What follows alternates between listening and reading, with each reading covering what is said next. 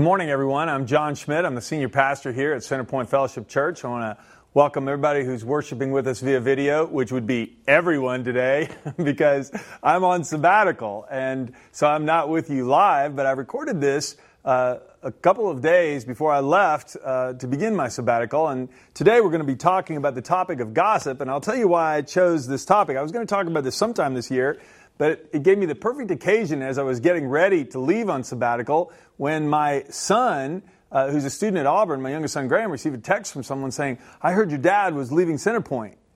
And he said, Dad, what should I tell him? And I said, Well, text him back and say, No, he's not. and so he did. And later on, the person contacted him and said, Hey, I'll make sure that doesn't go anywhere. What's happening? And Graham had told him that I was leaving on sabbatical and that it's just a time to rest and refresh. I'm going to come back and hit it hard again. This is to keep me here, not so I could leave. Well, it was only a couple of days before that that my wife talked to someone who had heard that we were sick, that I was sick, and it was leaving Centerpoint because I was sick. And they'd heard that, and that I heard from several different people. So there were rumors going around. So I thought, you know what? While I'm gone, I'm going to do a talk about gossip. In both these cases, we had good friends who were able to put those rumors to rest. After we talked to them, they said, Well, I'm going to go make sure that stops, which was great. But sometimes you can't do that. And sometimes when a rumor gets started, it gets traction and goes far beyond what anybody could imagine. Careers have been damaged, jobs have been lost, marriages have been destroyed because of gossip. The Bible talks about it as serious sin, but the good news is the Bible also talks about some practical ways we can get rid of it in our lives. I want to share a lot of insights from Scripture today with you. Would you pray with me, please? Lord, I thank you that even though I'm not physically with everybody at Centerpoint this morning, this message can be delivered. We live in a wonderful time. And Lord, what's better than that is your word is faithful for us to read 24 7 all the time. And your Holy Spirit is with us. And so, Lord, we can understand you and how you want us to live anytime we want. And I pray that today you will speak and teach us how you want us to control our tongues and get rid of gossip. I pray, Lord, you would use my tongue today to make clear what you want us to hear. In the name of Christ, I pray. Amen. Well, this morning, uh, we're going to be talking about gossip. Let me define it for us today, how I'm, what I mean by that. I mean idle talk, rumors, especially about the personal or private affairs of others. Busybody type of things, junk that nobody needs to be talking about. And the Bible says that gossip is sin. You'll see that in a little bit. And here's why it's such a big deal is because gossip ruins relationships ruins relationships. At Centerpoint, we say it's all about relationships. And we mean that. Life is all about a right relationship with God and a right relationship with others. Everything important in our life revolves around relationships family and marriage and partnerships. Um, all those things matter to us, and they can all be damaged very easily by gossip. Here, here are a couple of things that gossip does. First of all, gossip makes people angry. It makes them angry. It gets people mad. As surely as the north wind brings rain, so a gossiping tongue causes anger. Proverbs 25, 23. Without wood, a fire goes out. Without gossip, a quarrel dies down. And it's true. Two people who are fighting with each other, sometimes the argument is about something they're pretty upset, but they really get upset when they hear what was said after they left the meeting or after the altercation had occurred, they were about ready to let it go until they got a phone call from a friend who said, Hey, did you hear what was said about you? And now all of a sudden the thing flares up twice as big as it was before. Gossip makes people angry. Gossip also destroys trust. A gossip goes around telling secrets, but those who are trustworthy can keep a confidence. Proverbs 11:13. It's funny in the discussion questions here for Connect Groups. Uh, quoted Ben Franklin on this one. Three may keep a secret if two of them are dead. and I think Benjamin Franklin was right on that. Because gossips go around telling secrets. If you have a friend who's a confidant, someone who can keep a secret, hang on to that friend. That's a good friend. They visit me. Here's what David said These people visit me as if they're my friends, but all the while they gather gossip, and when they leave, they spread it everywhere.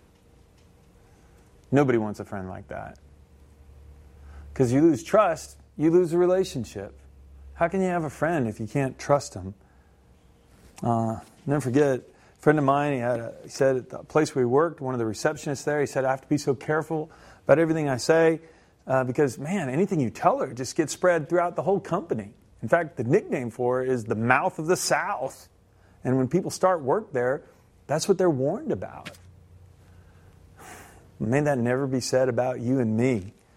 My goodness, um, that's not the way to begin a relationship. Thirdly, the damage done by gossip is hard to undo. Not only does it make people angry and break trust, but man, once that trust is broken and once people are stirred up in anger because of gossip, it's hard to put things right again. The words of gossip are like choice morsels. They go down into a man's innermost parts. parts Proverbs 18:8. I mean, when I eat a choice morsel and I it goes down into my innermost parts, that means I've digested it. You're not going to get it back again. It's gone. It's distributed all throughout my body. And that's the same way it is with gossip. Once that goes out in an email, once that gets posted to Facebook, once that goes out to a phone call to several people, well, that gets scattered everywhere. And it's hard to ever get it back. A troublemaker plants seeds of strife, and gossip separates the best of friends. There you go again, like seeds, seeds of strife. A little word, a little opinion, a little characterization and all of a sudden somebody's made up their mind about me when I'm just really meeting them for the first time. And how do they know so much about me? And why do they think this about me? And all of a sudden I find out that somebody's been talking to them.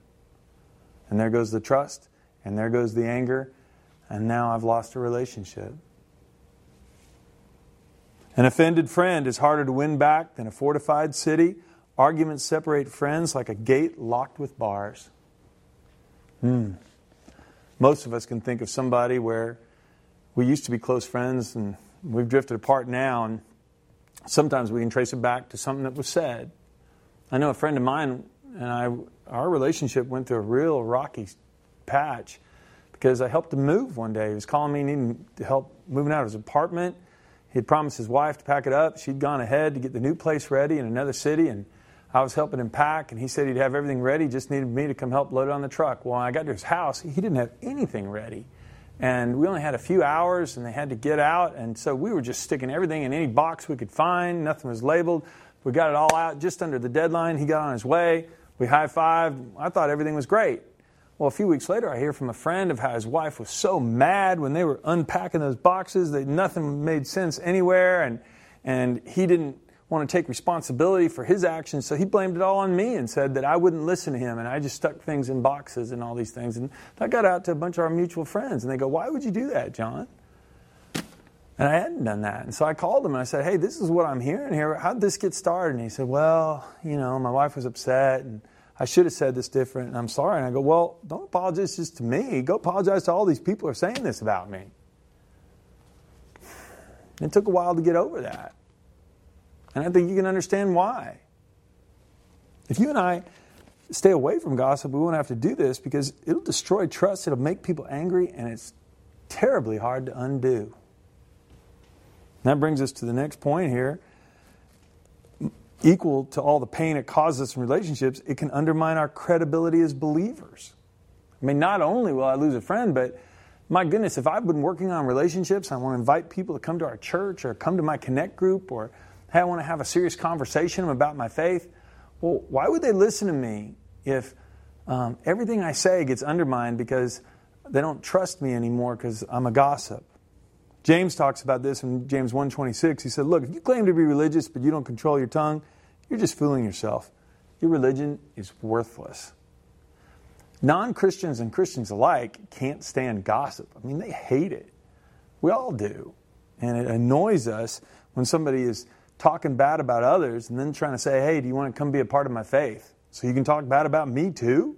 I mean, do you want to talk about me the same way you talk about those other people in your Connect group? Because you dish on them all the time. Hmm. So, a couple of pointers on this. Gossip is a practice of people who are far from God. This is a practice of unbelievers. In Romans 1, where Paul is talking about people who don't know God and don't submit to God's will, here's what he says Since they thought it foolish to acknowledge God, he abandoned them to their foolish thinking and let them do things that should never be done. Their lives became full of every kind of wickedness and sin and greed and hate and envy and murder and quarreling and deception, malicious behavior and gossip. I mean, in Romans 1, Paul says he equates gossip as a sin that's right up there with greed and hate and envy and murder. Because we can assassinate somebody's character with gossip, we can destroy their future, or an opportunity at least. And so you and I need to take this as serious sin. This is for people who are far from God. That's what they do, not for people who are Christians. In fact, that's point B. Gossip should not be the practice of Christians. When Paul was writing the Christians in Corinth, he was visiting them. Some people had written him and they said, Hey, Paul, you got to check this out in Corinth. There's some real problems there. Paul said, For I'm afraid that when I come to visit you, I won't like what I find. And then you won't like my response. I'm afraid that I'll find quarreling and jealousy and outbursts of anger, selfishness, backstabbing. Here it is gossip, conceit, and disorderly behavior. And Paul said, Hey, this has nothing to do with the Christian lifestyle. This is not how Christians act. I'm reminded of that story of, the, of a pastor who uh, was working on um, his water heater at his house, went to a hardware store, and he had a, a component. He wasn't sure how it fit, and he wanted to go in. The guy told him to bring it in, and they'd figure it out together. And uh, so he brought it in, and there wasn't a place to park in front of the hardware store, but there was a bar next door, and there was a parking spot over there. So he parked there, went in the hardware store, and it took a couple of hours because they had to solder some joints and work on all this together. And finally got it fixed. And so the pastor took it home and um, went and put his water heater back together. Well, the, uh, there was a woman in his church who was a notorious gossip, and she had driven up and down Main Street or wherever it was where his car had been parked in front of this bar and seen his car there for several hours one afternoon. And so she took a picture of it, posted it on Facebook, told all her friends, pastor's just drinking the afternoon away in the bar. I think he has a drinking problem. And this got out all over the place. Well, the pastor went to her and showed her the receipt and told her what he'd been working on the water heater and said, Why would you say this about me? Why wouldn't you call me and ask me if you were concerned about where I parked, for instance? She said, Well, I shouldn't have to do that. I mean, you're a person, you're a public figure. You should know better than to park in front of a bar. If you leave your car there in front of the afternoon, all afternoon, I have a right to think about what I'm, what, anything I want about that. So I'm not going to apologize. Pastor said, Okay. And so that night, he parked his car in front of her house and walked home. Some of you will figure out that later, that that's really funny. Um, so, anyway, that is not good behavior for Christians to gossip. But there are four things we can do about gossip. If it ruins trust, if it ruins relationships, makes people angry, it's hard to fix, it's not the behavior of Christians, then what do we do? Well, here are four things we can do. I want to hit these real quickly. First of all, we can examine our hearts. If I have a gossip problem, I have a heart problem. Here's why. Jesus said, The good man brings good things out of the good stored up in his heart. The evil man brings evil things out of the evil stored up in his heart. For out of the overflow of his heart, his mouth speaks. Out of the overflow of my heart, my mouth speaks. Once a year or so at Centerpoint, I use this illustration because it's something I want us all to remember. And I don't mind repeating it because it's something I need to remind myself of. If I want to check and see how my heart is doing, if my heart is lined up rightly with God, here's a simple test. It works like this. If I want to know what's inside of a cup that somebody's carrying around at a party and I can't see inside the cup, there's an easy way to find out. All I have to do is bump into the person because whatever's in the cup is what's going to come out. There's water in this cup, and when I bump it, that's what came out. If there had been coffee, that's what would have come out. Now, if you and I want to find out if we have a problem with gossip or other things, or if our heart's right, all we have to do is say, hey, how have I, how did I react when things weren't going well? I mean, if I've had plenty of sleep and my finances are in good shape and I just ate my Wheaties, it's pretty easy for me to control my tongue, control my temper, and just move on through things. But what if I've been sick and what if money's tight and the radiator just went out on my car and the neighbor said some things about me and now all of a sudden, right in the middle of all that, all kinds of gossip is coming out of my mouth. Well, that's going to probably tell me there's something in my heart related to my neighbor. Am I angry at that person? Is there something that needs forgiveness? Is there a problem that needs to be resolved? Am I jealous of something? Am I insecure about something? What's going on there? if I have a gossip problem, I've got a heart problem. One of the best ways to find out if I have a heart problem is to analyze how have, how have I been handling it lately when things haven't been going well? Have I been dealing with problems effectively one on one with the person who's caused me a problem? Or am I just kind of going out there and talking to others about it? Because that says a lot about me. David put it this way He said, Search me, O God. This is Psalm 139. Search me, O God, know my heart. Test me and know my anxious thoughts Point out anything in me that offends you, and lead me along the path of everlasting life.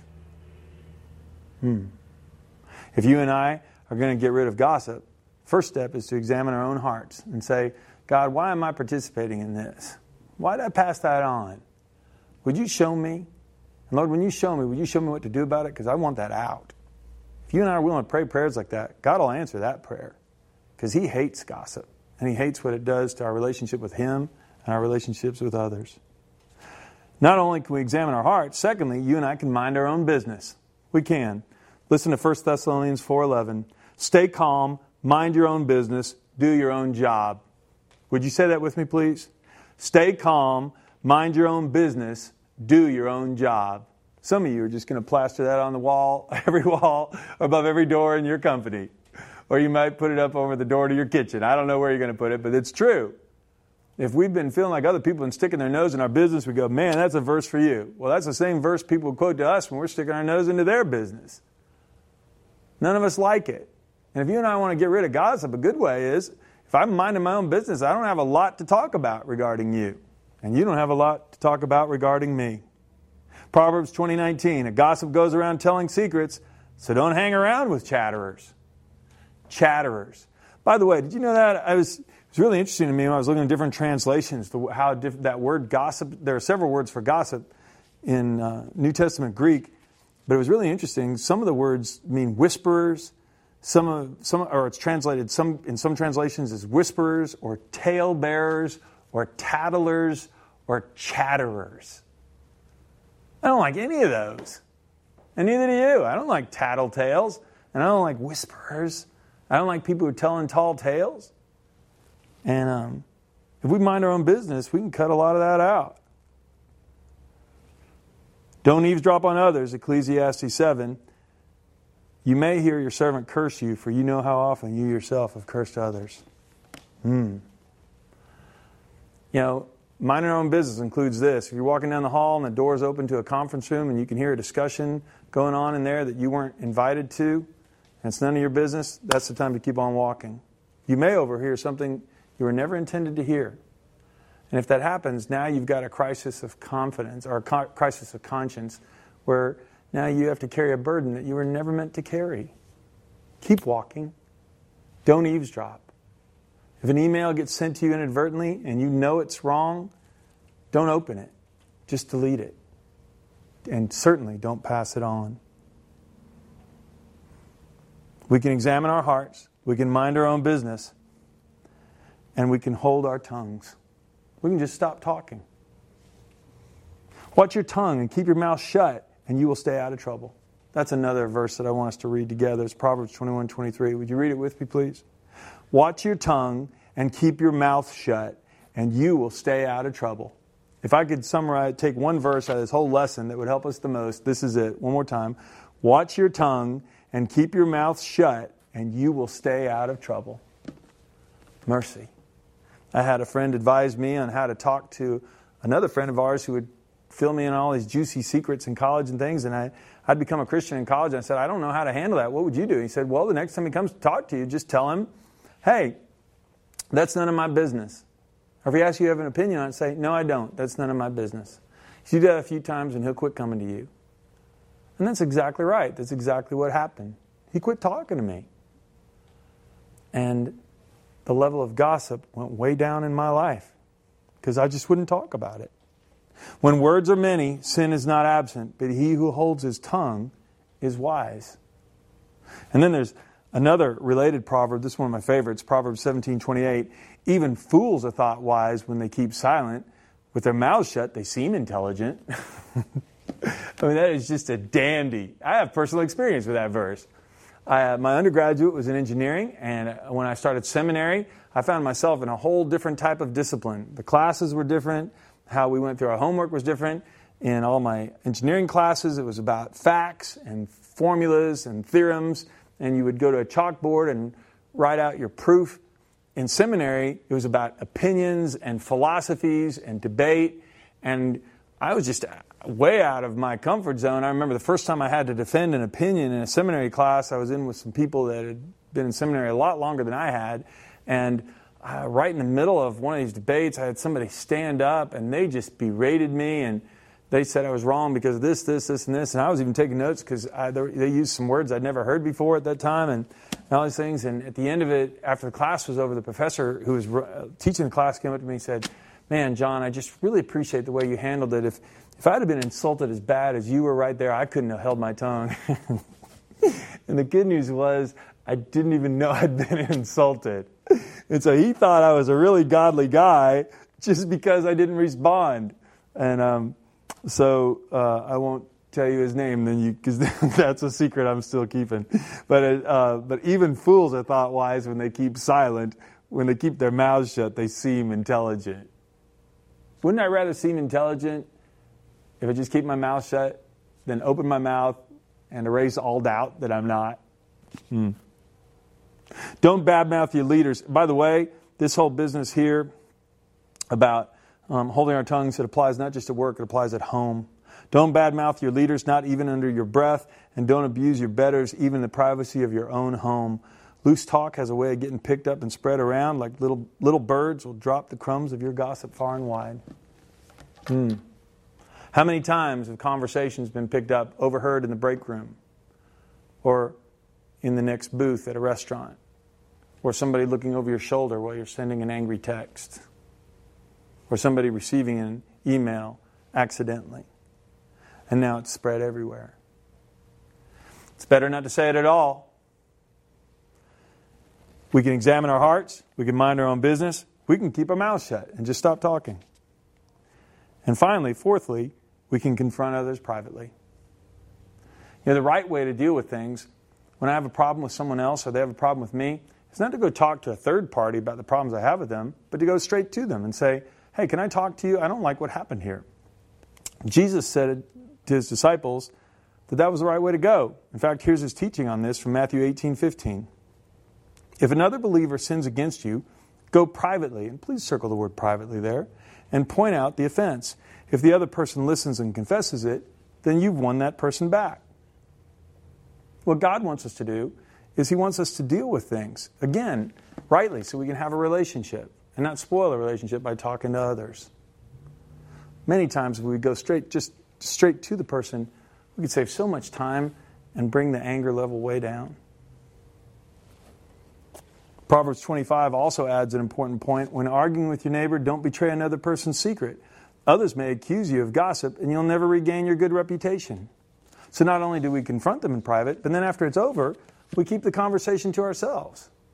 Because it's not just important to go and deal with it and then go say, hey, I went and dealt with this, and let me tell you how that person was thinking. Well, we can't betray a confidence.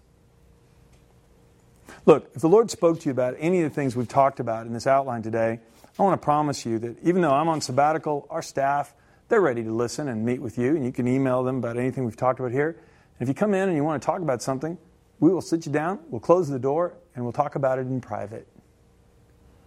Because this is something God wants us to help each other do.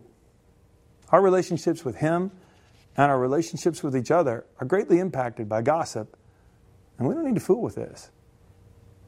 If you've got a heart condition you want to address, a relationship issue you want advice on, we'll be glad to help you, and we'll even go with you if you want to go confront someone. But let's deal with these things today, and let's get rid of gossip. Because when gossip leaves, the fire goes down. Would you pray with me, please? Father, I thank you for your word. It's our guide in all matters of faith and practice. And Lord, we want to practice our faith with our tongues. I pray, Lord, that you will keep us far from sin on this. Lord, I pray that you will examine our hearts and show, if there, show us if there is any hurtful way within us so we can remove it.